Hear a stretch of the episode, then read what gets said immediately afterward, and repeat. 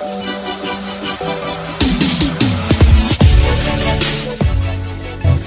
மனம் மனம் மனம் மனம் மனம். மனம் பற்றி நாங்கள் அதிகம் பேசிக் கொள்கிறோம் மனம் என்றால் என்ன என்ற கேள்விக்கு இன்னமும் பதில் தேடப்பட்டு கொண்டு இருக்கிறது. மனம் என்ற சொல் ஆங்கிலத்தில் மைண்ட் என்று அழைக்கப்படுகிறது. இந்த மனம் என்றால் என்ன என்ற கேள்வி தொடர்ந்து கொண்டு இருக்கிறது. உண்மையில் மனம் என்பது எங்கே இருக்கிறது? எங்களுக்குள் இருக்கிறதா? அப்படியான ஒரு விடயம் இருக்கிறதா என்ற கேள்வி கூட இருக்கிறது. மனம் அடக்கப்பட வேண்டியது அல்ல ஆளப்பட வேண்டியது. மனம்தான் எல்லாவற்றிற்கும் காரணம் என்று சொல்கிறார்கள். மனம் ஒரு குரங்கு என்று சொல்கிறார்கள். மனம் போல வாழ்க்கை என்று சொல்கிறார்கள். உலகில் மிகப்பெரிய ஆராய்ச்சிகள் எல்லாம் மனது பற்றியதாக இடம்பெற்றிருக்கிறது. உலகின் மிகப்பெரிய ஆராய்ச்சிகளில் என்ன முடிவுகள் கிடைத்திருக்கிறது? மனிதனுடைய மனதை பற்றி நடந்து கொண்டே இருக்கின்ற இந்த ஆராய்ச்சிகள் இன்னமும் ஒரு தீர்க்கமான முடிவை எட்டவில்லை. ஆனாலும் மனதின் செயல்பாடுகளை அத்தனை எளிதாக அறிய முடியவில்லை. ஒவ்வொரு வினாடியும் அது ஓராயிரம் கிலோமீட்டர்கள் வரை பயணம் செய்கிறது. உலகத்தின் மிகப்பெரிய கணினியாக அல்லது மிக தரமான மிக திறமான கணினியாக இந்த மனம் என்கின்ற ஒரு விடயத்தை தான் சொல்கிறார்கள். ஒவ்வொரு மனிதரையும் படைத்து ஆளுக்கு ஒரு மனதையும் படைத்து இயற்கையும் இறைவனும் எப்படியான வலிமை படைத்தவர்களாக இருக்க முடியும் என்பதையும் இந்த பொழுதில் நாங்கள் சிந்திக்கவும். ஒவ்வொரு நிகழ்வையும் மனது ஏதோ ஒரு செல்லில் தேக்கி வைத்து பாதுகாத்து கொண்டிருக்கிறது. நினைவுகளின் அடுக்கில் அது சேமிப்பாக இருக்கிறது. ஒவ்வொரு நிமிடமும் ஏதோ ஒன்றை நினைத்து வேறு ஒன்றை செய்யக்கூடிய விபரீதமும் இந்த மனங்களில் இருக்கிறது. மனிதர்களுக்கு மனதின் பக்கங்களை புரிந்து கொள்தல் மிக முக்கியமானதாக இருக்கிறது. உடலும் மனமும் அனைத்து உயிரினங்களுக்கும் பொதுவானவை. உடல் பருப்பொருள் என்பதால் இது கட்புலன் அறியக்கூடியது. மனம் கட்புலனுக்கு ஆட்படாத பொருள். எனவே மனதை முழுமையாக அறிந்து கொள்ள முடியாமல் இருக்கிறது. அதனால்தான் இன்று வரை மனம் தொடர்பான ஆராய்ச்சிகள் தொடர்ந்து கொண்டு இருக்கின்றன. உயிரினங்களின் செயல்பாடுகளை கொண்டு அவற்றின் மனநிலையை ஊகிக்க முடியும். ஓரறிவு உயிரியான தாவரங்களுக்கும் மனம் இருப்பதை அறிவியலாளர்கள் இப்போது கண்டுபிடித்திருக்கிறார்கள். காண கிடைக்கின்ற அனைத்து உயிரினங்களுக்கும் மனம் இருந்தாலும் மனித மனம் தனித்துவமானதாக இருக்கிறது. அதனால்தான் மனிதன் தனித்துவமான விலங்காக இருக்கிறான். ஆறறிவு படைத்த விலங்காக மனிதன் கருதப்படுவதற்கு காரணம் அவனிடம் இருக்கின்ற இந்த தனித்துவமான மனம். ஏனைய உயிரினங்களின் மனம் உடல் சார்ந்து இயங்குவது அதாவது மனதை அவற்றின் உடலே வழிநடத்துகிறது உடலுக்கு அப்பால் அவற்றின் மனம் இயங்காது என்று சொல்கிறார்கள். ஆனால் மனிதனுடைய மனம் உடலை விட சமூகம் சார்ந்து இயங்க வேண்டிய கட்டாயத்தில் இருக்கிறது. உடல் மனம் சமூகம் ஆகிய மூன்றின் கூட்டு உயிரியாக மனிதன் இருக்கிறான். இந்த மூன்றையும் நல்ல முறையிலே பேண வேண்டிய கடமை ஒவ்வொரு மனிதனுக்கும் இருக்கிறது. நோயற்ற உடல் வேண்டும் குறையற்ற மனம் வேண்டும் பிணக்கற்ற சமூகம். இவை வாய்க்கப்பட்டால் தான் ஒரு மனிதனுக்கு இந்த உலகம் சொர்க்கமாக இருக்கும். இவற்றில் ஏதேனும் ஒன்று சரிவர அமையப்பெறவில்லை என்றால் அதாவது உடலில் நோய்க்கூறுகள் இருக்கிறது உடல் நோய்வாய்ப்பட்டிருக்கிறது மனம் அமைதியாக இல்லை மனதில் பிரச்சனைகள் இருக்கிறது மன அழுத்தம் இருக்கிறது. நாங்கள் வாழும் சமூகம் ஆரோக்கியமான சமூகமாக இல்லை என்றால் மனிதனால் ஒரு நல்ல வாழ்க்கையை வாழ முடியாமல் போய்விடும். அந்த உலகம் அவனுக்கு நரகமாக மாறிவிடும்.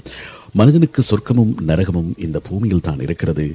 சொர்க்கமா நரகமா என்பதை தீர்மானிக்க வேண்டிய பொறுப்பும் மனிதனிடம் தான் இருக்கிறது. மனிதனுக்கு உடல் நலம் சமூக நலம் ஆகியவற்றை காட்டிலும் மனநலம் மிக முக்கியமானதாக இருக்கிறது. அதனால் தான் இன்று நாங்கள் மனம் குறித்து பேசிக் கொண்டிருக்கிறோம்.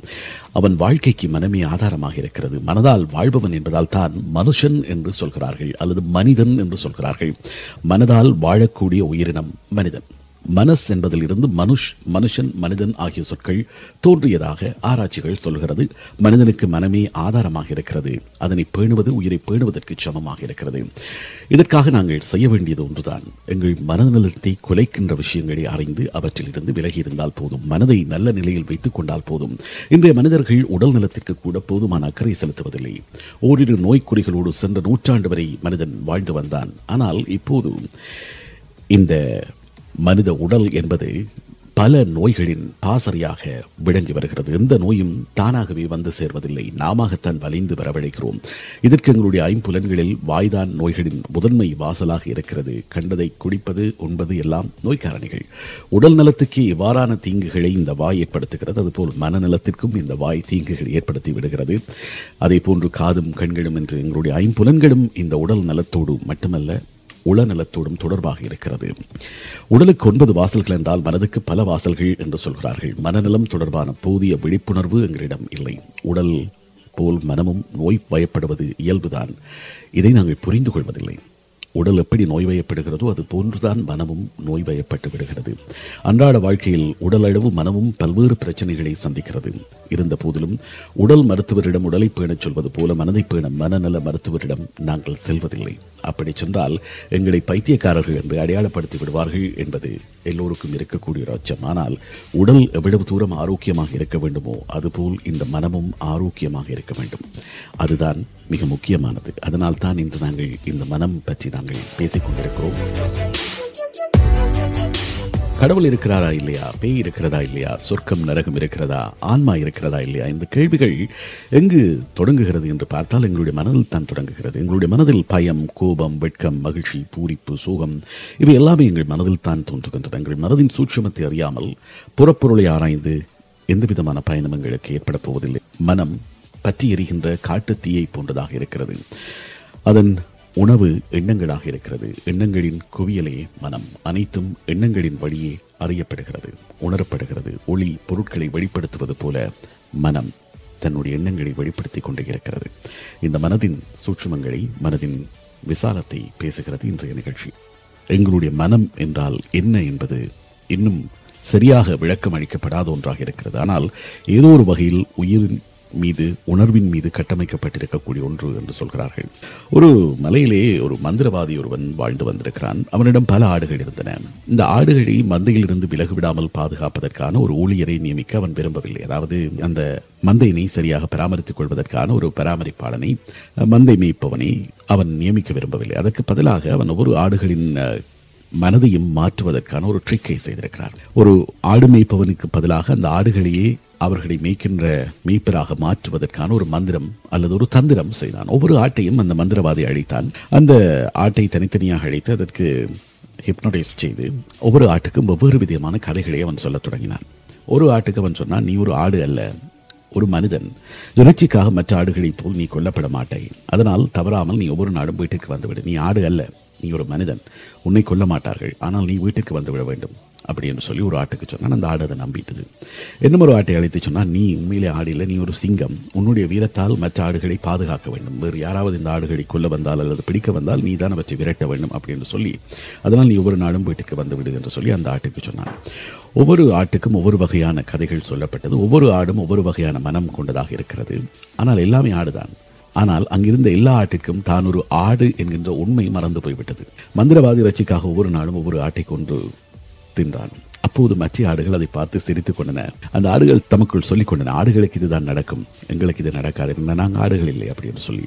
முன்பெல்லாம் அவற்றிற்கு தான் ஆடுகள் என்று தெளிவாக தெரிந்தபோது அருகில் இருந்த காட்டுக்குள் தப்பி ஓடி விடுகிறது அல்லது தப்பி சென்று விடுகிறது. ஆனால் இப்போது தன்னைத்தானே மனிதர்கள் புலிகள் சிங்கங்கள் என்று கருதி கொண்டிருக்கின்றன அந்த ஆடுகள். தன் மந்தையை விட்டு ஓடுவது என்பது இப்போது இல்லாமல் இருக்கிறது. அந்த ஆடுகள் மந்தியை விட்டு தப்பி ஓடுவதில்லை. மந்திரவாதிக்கோ மந்தையை ஒன்றாக வைத்திருப்பது மிக மிக மிக எளிதாகி போய்விட்டது. எந்த ஆடுகளும் தப்பி ஓடாது என்றால் அந்த ஆடுகள் ஒரு நாளும் தங்களை ஆடுகளாக உணரவில்லை. ஒரு ஆட்டை பிடித்துக் கொள்வதும் எளிதாகிவிட்டது. அந்த ஆடுகள் மேய்ச்சலுக்கு போனால் திரும்பி வீட்டை வந்துவிடும். அதை மேய்க்க வேண்டிய தேவையும் அவனுக்கு இல்லை. இதுதான் எங்களுடைய மனம். மனதை இப்படித்தான் உதாரணப்படுத்திக் கொள்ள முடியும். நாங்கள் உயிருடன் வாழாமல் மனம் போன போக்கில் வாழுகிறோம். நாங்கள் யார் என்ற உண்மை தெரியாமல் இருக்கிறோம். அதற்கு காரணம் இந்த மனதை நாங்கள் சரிவர புரிந்து கொள்ளவில்லை. என்ன ஒரு கதை சொல்வார்கள்?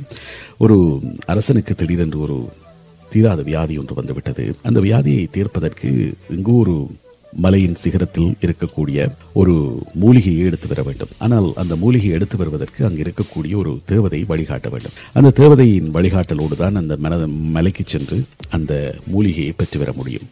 அப்படியாக அந்த தேவதை வழிகாட்ட வேண்டும் என்றால் அந்த தேவதை சொல்வதை கேட்க வேண்டும். மூன்று குழந்தைகள் அந்த அரசனுக்கு இருந்தார்கள். அந்த அரசன் முதல் குழந்தை முதல் புதல்வன். சரி நான் போய் என்னுடைய தந்தைக்காக அந்த சஞ்சீவினி மலையில் இருக்கக்கூடிய மூலிகையை கொண்டு வருகிறேன். அதை கொண்டு குணப்படுத்தலாம் அப்படின்னு சொல்லி அவங்க போகிறான். அப்போது அந்த தேவதை அவனை சந்திக்கிறது ஒரு நிபந்தனை ஒன்று விதிக்கிறது. நான் உன் பின்னால் வருவேன். நான் இடது பக்கம் திரும்ப இருந்தால் நீ இடது பக்கம் திரும்ப வேண்டும். வலது பக்கம் திரும்ப இருந்தால் வலது பக்கம் திரும்ப வேண்டும். எந்த காரணத்தை கொண்டும் நீ நடப்பதை நிறுத்தக்கூடாது. நான் சொல்வதை கேட்டுக்கொண்டே செல்ல வேண்டும்.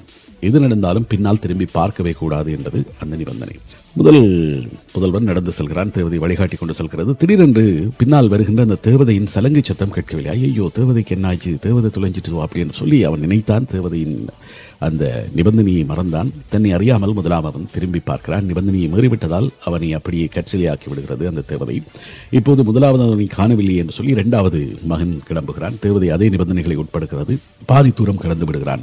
பின்னால் திடீரென்று ஒரு பெரிய சிரிப்பு சத்தம் கேட்கிறது. என்னடா சிரிக்குது? ஒரு பெண் குரல் காட்டிற்குள் சிரிக்கிறதே அப்படி என்று சொல்லி அவனுக்கு ஒரு ஆர்வம் திரும்பி பார்க்கிறான். அவனும் கச்சலியாகி விடுகிறான். இப்போது மூன்றாவது மகனின் முறை. அவனுக்கும் இதே மாதிரியான நிபந்தனை. அவன் பின்னால் தேவதை வருகிறது பின்னால் சத்தம் போடுகிறது சிரிக்கிறது அழுகிறது அலறுகிறது இப்படி எல்லாம் நிறைய சத்தம் போடுகிறது. அவனை அவன் கவனத்தை திசை திருப்புவதற்கு எல்லாமே செய்து பார்க்கிறது. ஆனால் அவன் எதற்குமே செவிசாய்க்கவில்லை.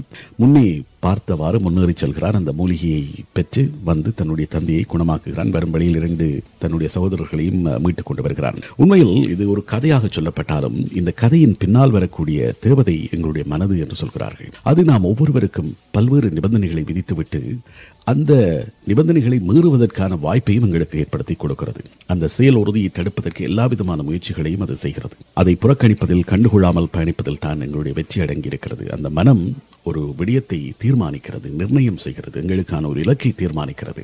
அந்த இலக்கை நோக்கி நாங்கள் பயணப்படுகின்ற போது அந்த மனமே அந்த இலக்கிலிருந்து எங்களை பின்வாங்க செய்கிறது. இதால் அப்போ நான் நல்லா இருக்கும். இந்த இலக்கு வேண்டாம். இதனால் செய்யலாமே இதை செய்யலாமே அப்படின்னு சொல்லி எப்படி இந்த தேவதை அந்த பின்னால் சத்தம் போட்டதோ இப்படி சத்தம் வராமல் நின்றதோ அப்படியாக எங்களுடைய வெற்றிகளை தடுப்பதற்கு அல்லது வெற்றிகளை முறைப்பதற்கும் மனம்தான் காரணமாக இருக்கிறது. மனம்தான் பல்வேறு உத்திகளையும் செய்கிறது.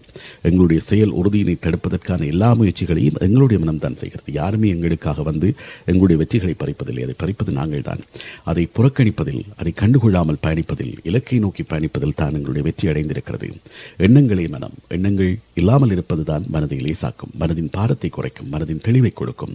எண்ணாமல் இருப்பதற்கு பழக வேண்டும் என்பதால் பழக்கம் வரும் வரை நல்ல எண்ணங்களை வளர்த்துக் கொள்வதும் நம்முள் புகுத்திக் கொள்வதும் வாழ்வின் வெற்றியினை விரும்புகின்ற அனைவருக்கும் பொருத்தமாக இருக்கும். வாழ்க்கையில் வெற்றி வேண்டுமாக இருந்தால் நிச்சயமாக வாழ்க்கையிலே நல்ல எண்ணங்களை எங்கள் மனதில் இருத்திக் கொள்ள வேண்டும்.